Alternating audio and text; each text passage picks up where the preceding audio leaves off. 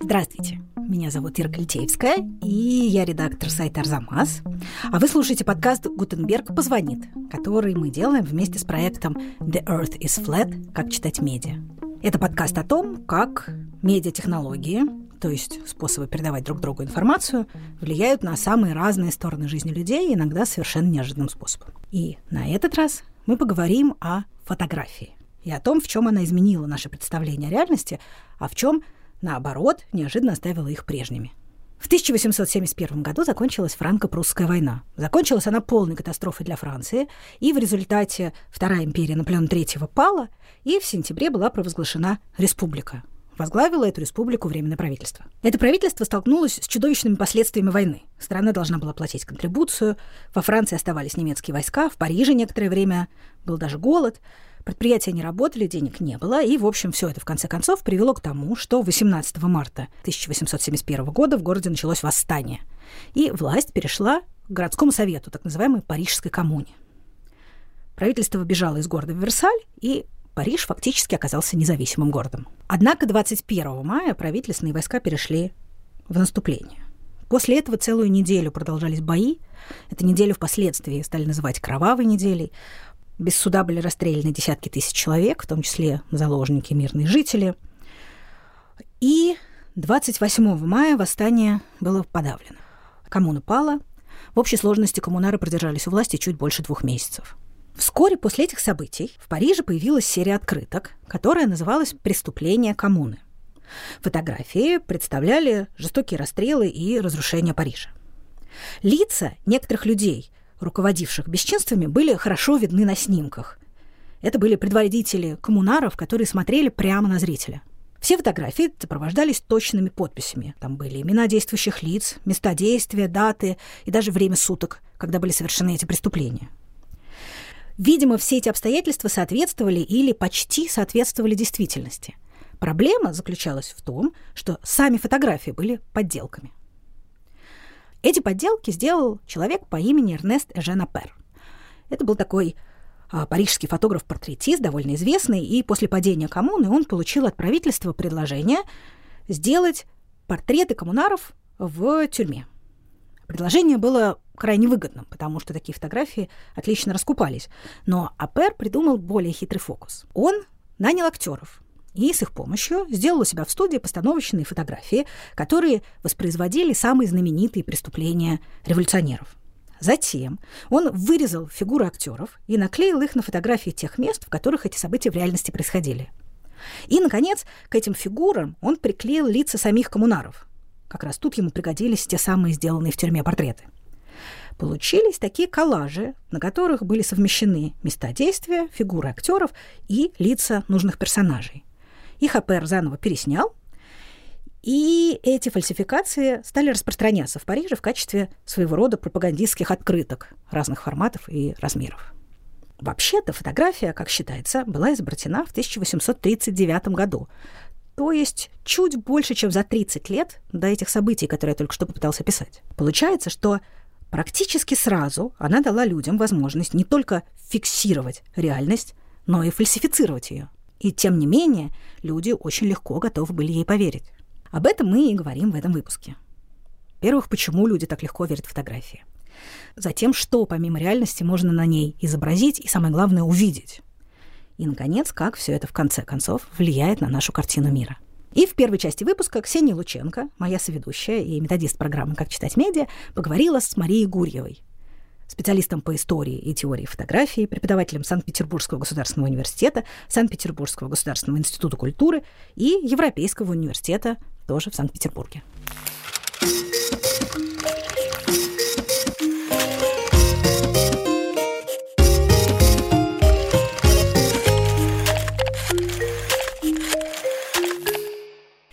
Здравствуйте, Мария.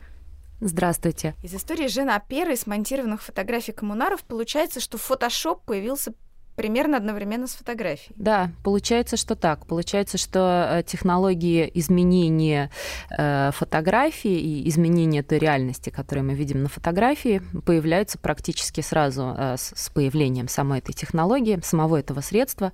Эм, далеко не всегда это прямо какая-то, значит, подстановка, да, подтасовка фактов. Довольно большая такая область ретуширования направлена на, и в XIX веке была направлена на, ну, скажем так, приукрашивание. Да, вот то же самое фотошопление, которое нынче используется в глянцевых журналах для того, чтобы а, улучшить внешний вид на каких-нибудь тоже как бы важных персонажей, а, в XIX веке там использовалось для того, чтобы улучшить внешний вид позирующих на портрете. Там подкрашивались, подрумянивались щеки, подкрашивались э, золотым, золотой краской золотые украшения и так далее. То есть, э, да, внедрение в изображение для того, чтобы придать ему какую-то большую может быть, силу, да, э, большую привлекательность, а, сопровождали фотографию на всем протяжении существования. И, видимо, в XIX веке люди еще меньше, чем мы сегодня, были к этому готовы. Ну, в XIX веке можно предположить, что зачастую это принималось и за чистую монету, да, что эти лица, подставленные к разрушениям э, Парижа, э, не вызывали вопросов, да, не вызывали подозрений в коллажности, а скорее как бы люди были готовы принять это за правду потому что как раз э, фотография давала вот это безоговорочное свидетельство, да, давала такое ощущение, что человек э, находится рядом и видит собственными глазами эту самую проблему. Это такое удивительное свойство фотографии, которое э, на самом деле и на протяжении всей ее истории и до сих пор используется в разнообразных целях, и в том числе, конечно же, в политике и в той в формировании общественного мнения. А сколько времени прошло от изобретения фотографии до того момента, как стало понятно, что она может реально влиять на общественное мнение? Фотография э, вообще на самом деле э, с самого начала, да, ее сила в формировании общественного мнения стала как-то очень быстро заметна. Э, в гражданскую войну в Америке была такая частная инициатива Мэтью Брэди, частная, но очень как бы широко такая простроенная, когда он эм, посылал на театр военных действий некоторое количество количество фотографов, э, значит, все как положено там. Так, в тот момент э, тогда еще это должен был быть фотографический фургон, потому что э, фотографический процесс требовал непосредственного, значит, присутствия там химикатов и лаборатории в том месте, где снималась фотография. И общественность американская, благодаря усилиям Мэтью Брэди и его фотографов, имела возможность, собственно, лицезреть последствия, да, скорее, как бы войны. Э, в бой пока что фотограф э, не мог идти, э, потому что оборудование было громоздкое и технология была слишком сложная, но до и после битвы фотографии делались.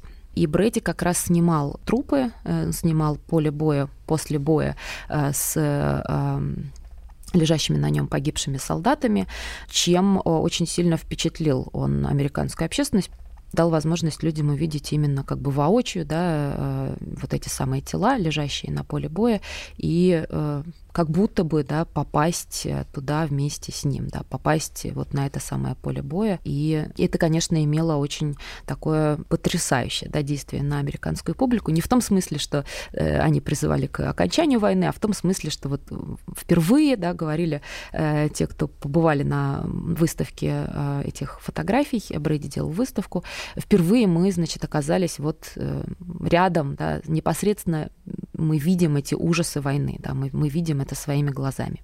Но ведь войну, кажется, фотографировали раньше. Есть же известные фотографии Крымской войны. Они не имели такого эффекта? Э, если сравнить э, то, что делали э, фотографы Брейди в гражданскую войну в Америке, и то, что делал, например, Роджер Фентон в Крыму да, во время крымской кампании, это довольно разные сюжеты, хотя и то, и другое война, но у Фентона это такая очень пристойная, очень прилично показанная война, потому что у Фентона сюжеты ограничиваются там, военным лагерем, отдыхом, палатками, групповыми портретами, значит, военных деятелей. Изредка это, да, какие-то съемки местности и там поле боя после боя, но э, он не показывает э, там крови, трупов. И у, как раз у Фентона была задача э, от монарших особ британских показать войну именно в достойном виде. И все-таки Одно дело пытаться повлиять на общество с помощью настоящих фотографий, и совсем другой прямой подлог. А кроме оперы, так кто-нибудь еще делал? Эм, есть чудесный сюжет из, опять же, XIX века о том, о фотографиях духов. Да.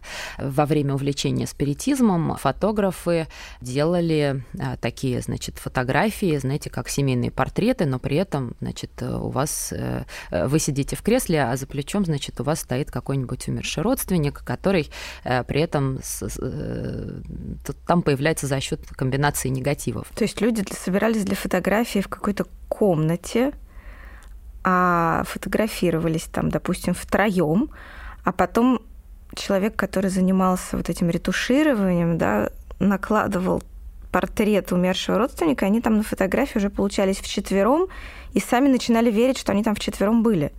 Да, получается, что так. Да, это, знаете, такая в том числе и вера э, в то, что фотография это продолжение да, наших человеческих возможностей, продолжение нашего глаза, ну, условно говоря, точно так же, как э, фотография может увидеть насквозь, да, там, как рентгеновские лучи, почему бы она не могла увидеть и духов, которых мы не видим просто лишь потому, что возможности нашего зрения ограничены. То есть была идея, что с помощью комбинации зеркал, линз и каких-то химических растворов можно проявить вот эту духовную реальность. Да, здесь на самом деле чуть-чуть э, сложнее, потому что комбинация зеркал, линз и химических растворов — это то, как мы себе представляем фотографию сейчас, да, в таком очень прагматическом ключе.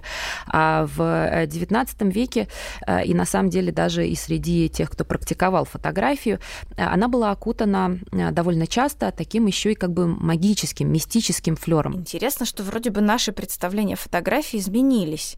Мы больше ничего магического в самом фотоаппарате не видим. Но, кажется, до сих пор люди занимаются похожими вещами, когда фотографируют, например, НЛО. Да, да, да, это, это опять же э, жутко интересная история про то, чему мы готовы верить, да, и что мы готовы увидеть. То есть вот как бы одно время мы готовы увидеть духов, да, а теперь мы готовы увидеть, там, в какой-то момент мы готовы увидеть инопланетян, да, и, соответственно, э, там, любая технология, да, это лишь средство, которое нам помогает там добыть свидетельство того, что вроде как оно есть, да, вроде как мы его видели. Ну да, получается, действительно, какая разница между духами и НЛО с одной стороны и войной с другой? Ведь ничего из этого мы никогда своими глазами не видели, но знаем, что оно существует. Да, это очень хорошая аналогия. Да, реально получается, что э, веря тому, что на фотографии мы видим реальный мир, э, на самом деле мы лишь видим на ней то, что, то, то, что мы готовы увидеть. Да, мы, мы видим на ней некое свое представление о реальности, к э, непосредственному опыту проживания этой э, жизни, да, этого мира, фотография э, не имеет какого-то отношения, да, это, это конструкт. То есть Наш главный вывод – это, что фотография показывает нам далеко не только реальность. Еще в XIX веке, практически сразу после того, как была изобретена фотография, стало понятно, что при помощи некоторых технологических ухищрений публике можно показать, например, зверство политических оппонентов, даже если сфотографировать их на самом деле по какой-то причине не удалось. Но дело не только в политике а и в политической борьбе. На фотографии можно увидеть и духов умерших родственников, если очень захотеть. Во второй части этого выпуска мы поговорим о том, как еще используют возможности фотографии люди, для которых потусторонний мир не менее реален, чем наш с вами. И об этом Ксения Лученко поговорила с Александрой Архиповой, кандидатом филологических наук и старшим научным сотрудником Школы актуальных гуманитарных исследований РАНХИКС. Александра, здравствуйте. Мы в прошлом интервью выяснили, что в XIX веке люди вполне верили, что на фотографиях могут проявиться духи умерших. А вы в своей практике, в своей работе что-нибудь подобное встречали? Ну, давайте возьмем с недавнего примера. Вот э, в своих экспедициях мы работали с группой монголов, которые живут в Монголии, э, а в 40-х годах это племя монгольское откочевало с территории Китая. После чего граница закрылась. И для них это очень большая проблема, потому что они не могут поклоняться родовой горе. Мало того, они должны показывать лошадей родовой горе, потому что дух горы очень хочет увидеть красивых коней. Без этого как-то он не может. А гора далеко, ты не можешь ему показать. Дух страдает, все страдают, скот плохо родится, вообще все плохо. И тут начинает распространяться фотография, И возникает прекрасный выход. Можно сфотографировать лошадку, передать фотографию через родственников, э, и родственники, китайские монголы, подъедут к родовой горе и покажут горе фотографию, и все условия сделки соблюдены. Дух как бы благословляет фотографию, благодать переходит с фотографии на коня, и стали родиться прекрасные кони. И так бывает очень часто. Например, в одна такая радикальная христианская группа Восточной и Центральной Африки – прославилась тем, что ее глава, женщина, придумала такой универсальный способ бороться со злыми э, колдунами. Она предлагала всем желающим фотографироваться э, с Библией в руках, а потом эту фотографию носить с собой. Это такой могущественный оберег. То есть раньше можно было носить с собой саму Библию, да, а теперь а достаточно теперь... изображения. Все груз стал легче. Да, и при этом ты держишь ее в руках. Мало того, очень часто люди, э, имея в руках фотографическую камеру, получали дополнительную власть над людьми. Этим прославились некоторые миссионеры э, в Африке, которые себя вели, но не очень миссионерски. Один из них, будучи послан в Замбию, фотографировал людей направо и налево, видимо, изначально из этнографических соображений – а потом из этих, этими фотографий шантажировал. Когда он сфотографировал казнь, он перепугал этим королевскую читу, потому что как бы он сфотографировал казненных, и тем самым он приобрел их души, и тем самым он стал властителем душ всех тех, кого он сфотографировал. Он такой живой, ходячий хозяин мертвых. А, а другой миссионер, шотландец Томпсон, будучи послан к Масаям, а Масаи Масаи охотники на львов, можно сказать, агрессивные, и, в общем, с миссионерами разговаривают с позиции силы. Уж не знаю, как это у него так получилось, но э, шотландец Томпсон спасся, сказав, что вот у него камера, и он, и он будет фотографировать Масаев, и тех, кого он сфотографирует, он придаст им больше силы и ловкости. И так Масаи стали кроткими ягнятами в его руках – они не смели его тронуть, они не могли даже дышать в его сторону, потому что камера в его руках обладала потрясающей силой над ними. А откуда вообще берется это представление о том, что фотография передает душу? В принципе, видимо, это восходит изначально к законам симпатической магии, которые были впервые описаны еще, а, еще Фрейзером, которые можно было сформулировать следующим образом. То, что однажды подобно, является идентичным – образ человека идентичен самому человеку. В любой магической традиции, чтобы навредить человеку, ты делаешь его изображение, куколку, пусть самую условную, и потом ты протыкаешь ее иголкой, и вуаля, у твоего врага отваливается нога или болит печень. Это представление родилось до всякой фотографии. Оно очень универсально. Создание образа человека, маленькой скульптурки, маленького рисунка на песке – это отличный способ показать воздействие на сам изначальный объект. Верно и обратное. Ты можешь э, поклоняться изображению, считая, что ты поклоняешься божеству. А, поэтому во всех культурах, куда проникает фотография, эти два постулата действуют. Интересно. Нам кажется, что технологический прогресс несет с собой рациональное отношение к миру. На самом деле получается, что это не так? Проблема заключается в том, когда мы говорим рациональное и рациональное, мы пользуемся понятиями как раз века позитивизма в котором было принято отсчитывать от нас, любимых. А проблема заключается в том, что в каждой культуре, в которой ты не берешь, понятия рационального и нерационального сильно отличаются врач калмык Душан, один из первых врачей калмыков и первый министр здравоохранения Калмыки, расстрелянный в 1937 году, писал в своих полевых э, записках, что вот э, какой-то деревне приезжает фотограф, и калмыки его чуть не растерзали – потому что он принялся фотографировать какую-то живописную этнографическую сцену, и они его чуть не убили, потому что они боятся, для них человек, который делает, вынимает какую-то камеру и делает какие-то странные действия, это очень нерациональное действие с точки зрения калмыков. Один мой собеседник, пожилой монгол, в начале 50-х годов был лектором, который должен был ездить по далеким монгольским кочевьям и рассказывать монголам о том, как вредны суеверия, как нужно с ними бороться. И он сказал замечательную фразу. Мы ждали, что когда в Аил, в кочевье, придет электричество, из него уйдут суеверия. На самом деле этого не произошло. И все эти представления, ну, скажем, о научном и ненаучном, они очень хорошо вплетаются и продолжают существовать. Так, например, старика Монгола в экспедиции спросила, как происходит гром. Есть развернутая, такая красивая монгольская мифология, связанная о том, что в небе живут такие специальные небесные драконы, которые отвечают за появление грома и молнии. Мне, конечно, хотелось, чтобы он этот текст рассказал. Но я, значит, его спросила, откуда берется гром. Он на меня посмотрел с отвращением и сказал, это разряд электричества. Я почувствовала полный epic fail, но продолжила стоять на своем. А откуда берется разряд электричества? Ну, сказал он, это два дракона сталкиваются. То есть два дракона дерутся, возникает между ними разряд электричества, который порождает молнию. Или так, э, например, школьные представления об экологии, о биологии и о круговороте воды в природе также сильно повлияли на монгольскую мифологию. теперь монголы говорят так, ну, говорят они, вот дракон, весной он просыпается, выпивает воду из большого озера в Корее, показывает коктейльной трубочкой, он вытягивает воду из озера в Корее. Потом он летит в Монголию, и он как бы писит над Монголией, и так происходит дождь.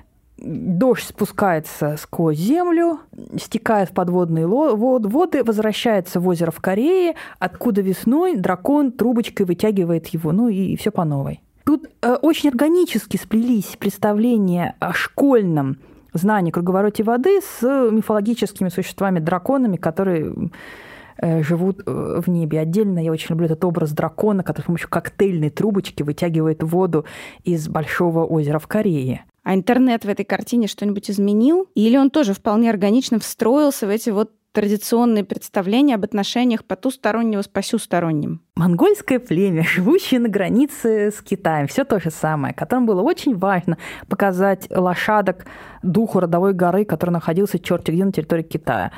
И вот они мучительно передавали фотографии. Но они на самом деле были довольны, но не на 100% довольны, потому что фотографии шли месяцами. Передавая это из рук в руки. А потом, когда появился интернет, они поняли, что вот тут-то наступило полное счастье. Потому что можно просто по скайпу, родственник может подойти к горе со скайпом, и вот на одной конце э, скайпа ты со своей лошадью, а на другом конце, собственно говоря, гора – и все хорошо, дух тебя видит. Взгляд духа проникаем через скайп. И он как бы благословляет таким образом коня. И он становится правильным конем. Э, опять же, интернет ситуацию не ухудшает, а в некоторых случаях даже исправляет. Итак, фотография далеко не всегда показывает нам то, что ученый позитивист назвал бы объективной реальностью. Ну, во-первых, потому что люди практически одновременно научились фотографировать и фальсифицировать фотографии. А во-вторых, потому что на фотографии вообще-то запросто можно увидеть не только то, что там на самом деле есть, но и то, что ты ожидаешь или хочешь увидеть. Ну и одни умудряются фотографировать духов или инопланетян, другие используют фотографии как куклы Вуду, а третьи просто показывают их духом, чтобы у тех улучшилось настроение. В следующем выпуске подкаста «Гутенберг позвонит» речь пойдет о политике, 20 веке, об Америке, о радио и о телевидении. А над этим выпуском, кроме нас с Ксенией Лученко, работали редактор Дмитрий Перевозчиков, в студии звукозаписи «Башня» и «Резонант Артс», расшифровщик Надежда Хацкевич, фактчекер Михаил Трунин, звукорежиссер Николай Антонов и композитор Алексей Зеленский. В подкасте использована музыка композитора Ли Роузфера, которая называется «Thought Bubble», и мы благодарим Рошель Землинскую за подсказанную идею, а Алексея Пономарева и Филиппа Дзитко за помощь и советы. Подкаст подготовлен в рамках проекта «The Earth is Flat. Как читать медиа», реализуемого Гёте-институтом в Москве и порталом Кольтуру при поддержке Европейского Союза. Следующий эпизод подкаста «Гутенберг позвонит» появится здесь через неделю, но уже сейчас весь подкаст целиком можно послушать в приложении «Радио Арзамас». Скачивайте его в App Store и Google Play.